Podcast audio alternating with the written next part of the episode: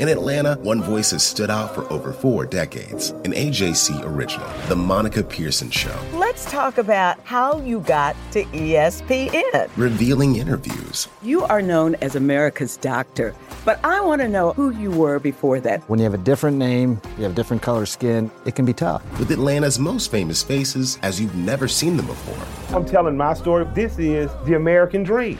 The Monica Pearson Show streaming now on AJC.com. The AJC's trusted veteran political voices, Greg Bluestein, Patricia Murphy, Tia Mitchell, and Bill Nigut, are the essential source for Georgia politics. The Atlanta Journal Constitution's Politically Georgia. Sign up for the newsletter, download the podcast, subscribe to the AJC. Hey everybody, this is Doug Roberson of the Atlanta Journal Constitution with today's edition of Southern Fried Soccer. Atlanta United drew with Toronto 2-2 on MLS Decision Day. The Five Stripes are the fourth seed in the MLS playoffs. They are going to host Columbus either Wednesday or Thursday. The league is supposed to announce that either later tonight or in the morning. Um, might have some breaking news. I'm, we might. I'm joined uh, by Jason Longshore, who might have some breaking news for us. On their decision day broadcast from MLS, uh, they said Thursday at seven.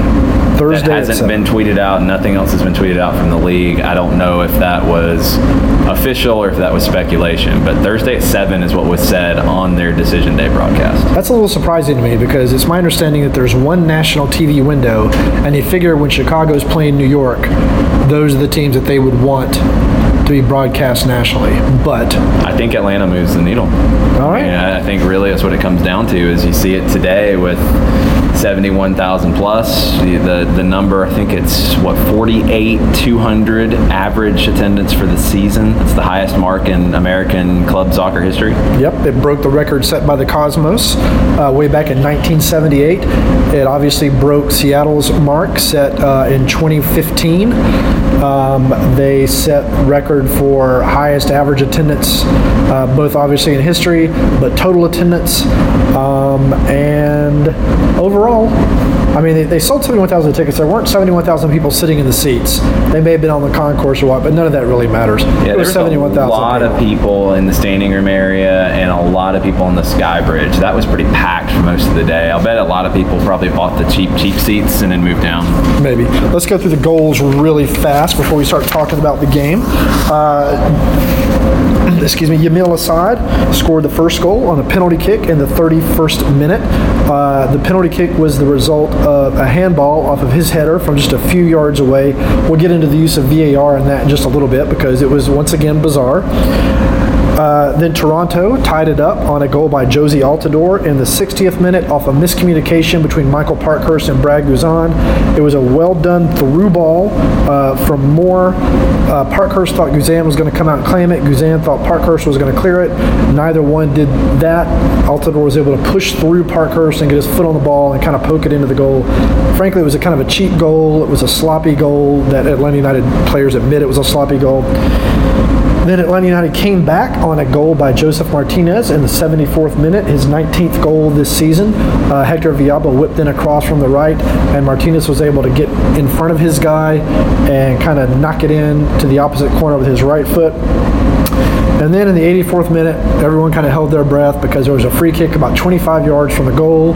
It's a pretty good distance away, but everyone knows what Sebastian Giovinco can do with free kicks. And sure enough, he curled it over the wall and into the near post upper right corner, kissed off the crossbar, and went in.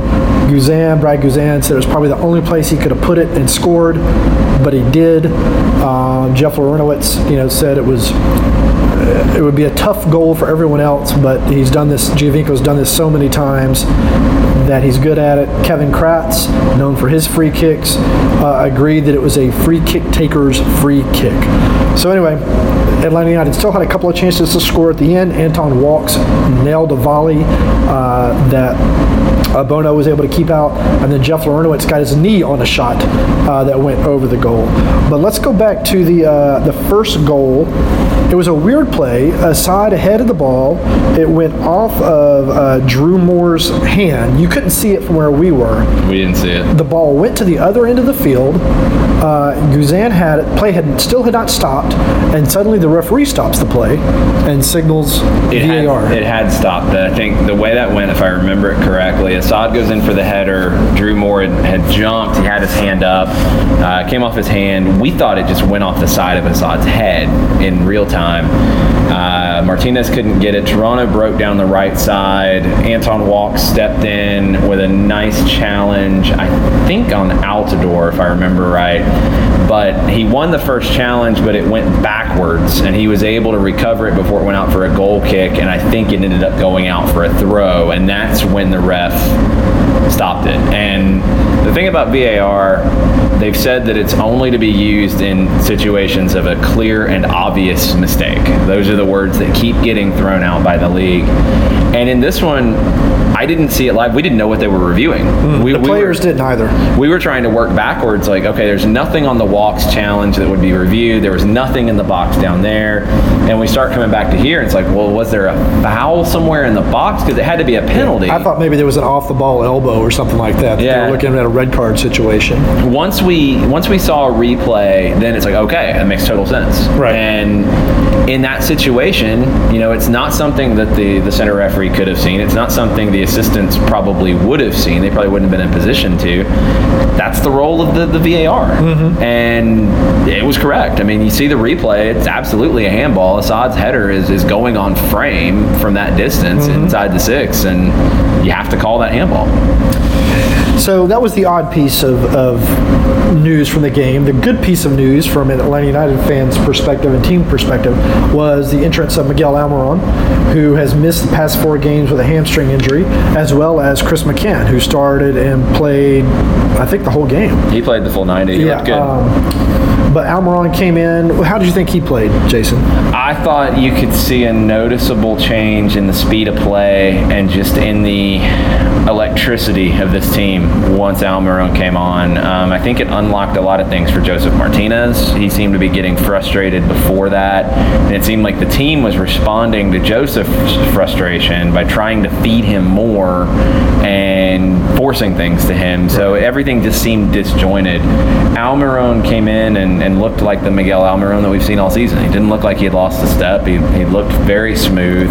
And the second goal for Atlanta started with an Almiron pass out wide, a quick decision, a quick pass, which is something that I think has been an issue with the team as they've missed him is they've slowed down their play and at times it seems like they overthink their, their attacking play. Almiron plays quickly and decisively and that ball out to Villalba, then Villalba with a quick cross into Martinez at the six. That's, that's where Josef's going to eat all day. At the same time, we were talking about this before we started this broadcast. We both kind of agreed that they're not playing as patient as they have been during the season, where they would kind of work the ball left and right and try to create seams. Instead, they're they're continuing to pound the ball down the middle over and over and over again. And when you do that, you lose possession and you put your defense back under pressure. Um, so it's going to be interesting to see what happens Wednesday or Thursday when they host Columbus. Because if y'all will remember, the Columbus games, Atlanta United resorted to long balls down the middle to win both games. Uh, the one in Columbus, uh, they won off an assist from Alec Kann, of all people, the goalkeeper, uh, on a goal to Villalba. He could have had one to Josef Martinez that he just missed scoring on. Um, Martino referenced this in his post-game press conference that Columbus made us play in ways that we aren't used to playing. Um, the crew, I think, are a very, very good team. I've been high on them all season. Y'all ragged on me a little bit when I put them above Atlanta United in the power poll, in my power poll, but that's neither here nor there. How do you think this game is going to go?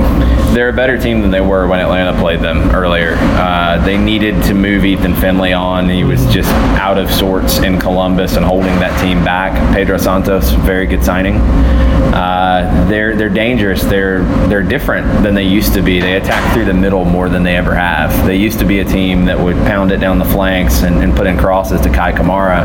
Now they're a team that likes to play through the middle with their wingers, Meram and Santos, cutting inside. They're, they're inverted wingers. I actually kind of like that matchup for an Atlanta perspective because then you're you're playing into the teeth of Larentowicz and Carmona, which I feel is the best defensive midfield pairing. And with Leandro Gonzalez Pirez coming back, Right. you should be back to that setup. The question is Parkhurst. Uh, he came up a little lame after the play with Altidore, and I noticed it then, but I thought maybe he was trying to buy his team some time after giving up the goal, you know, taking his time, being the, the savvy veteran that he is. But it was after Atlanta took the lead that when you come back and you look at it, Parkhurst did not go down with the pile with everyone celebrating. He stayed back and he was kind of testing his lateral movement back and forth. And he was he committed the foul on Giovinco's free kick, and you could tell that he just he wasn't right at that point. He actually motioned to the trainer, "Yeah, I'm done." Yeah, he said after the game that he was okay, but I think we can see him walking off the field right now. Uh, it may not be him. I, I can't tell for a fact. Um, he said he was okay, but he was moving a little gingerly in the Yeah. locker room. They've got a few days to work on him. I would be absolutely stunned if he. I'm Ernie Suggs, race and culture reporter for the Atlanta Journal Constitution. And I'm Nedra Rhone, lifestyle columnist. Atlanta has been known as the Black Mecca for so many years, but that means something different to everybody. It means everything to me. I've been living here for 24 years and I am still amazed at how rich the city's black culture continues to grow. Every day I wake up, I learn something new. Well, you all can learn something new by subscribing to the Atlanta Journal Constitution's new newsletter called Unapologetically ATL. It's all about the people, the events, and the entertainment happening in metro Atlanta that black people might want to know about. Like historically black colleges and universities, Atlanta's thriving art scene. and the city's growing neighborhoods. Wherever you live, we want to hear from you. We want to hear what issues are important to you. So subscribe today at www.ajc.com slash unapologetically ATL. Only from the Atlanta Journal Constitution.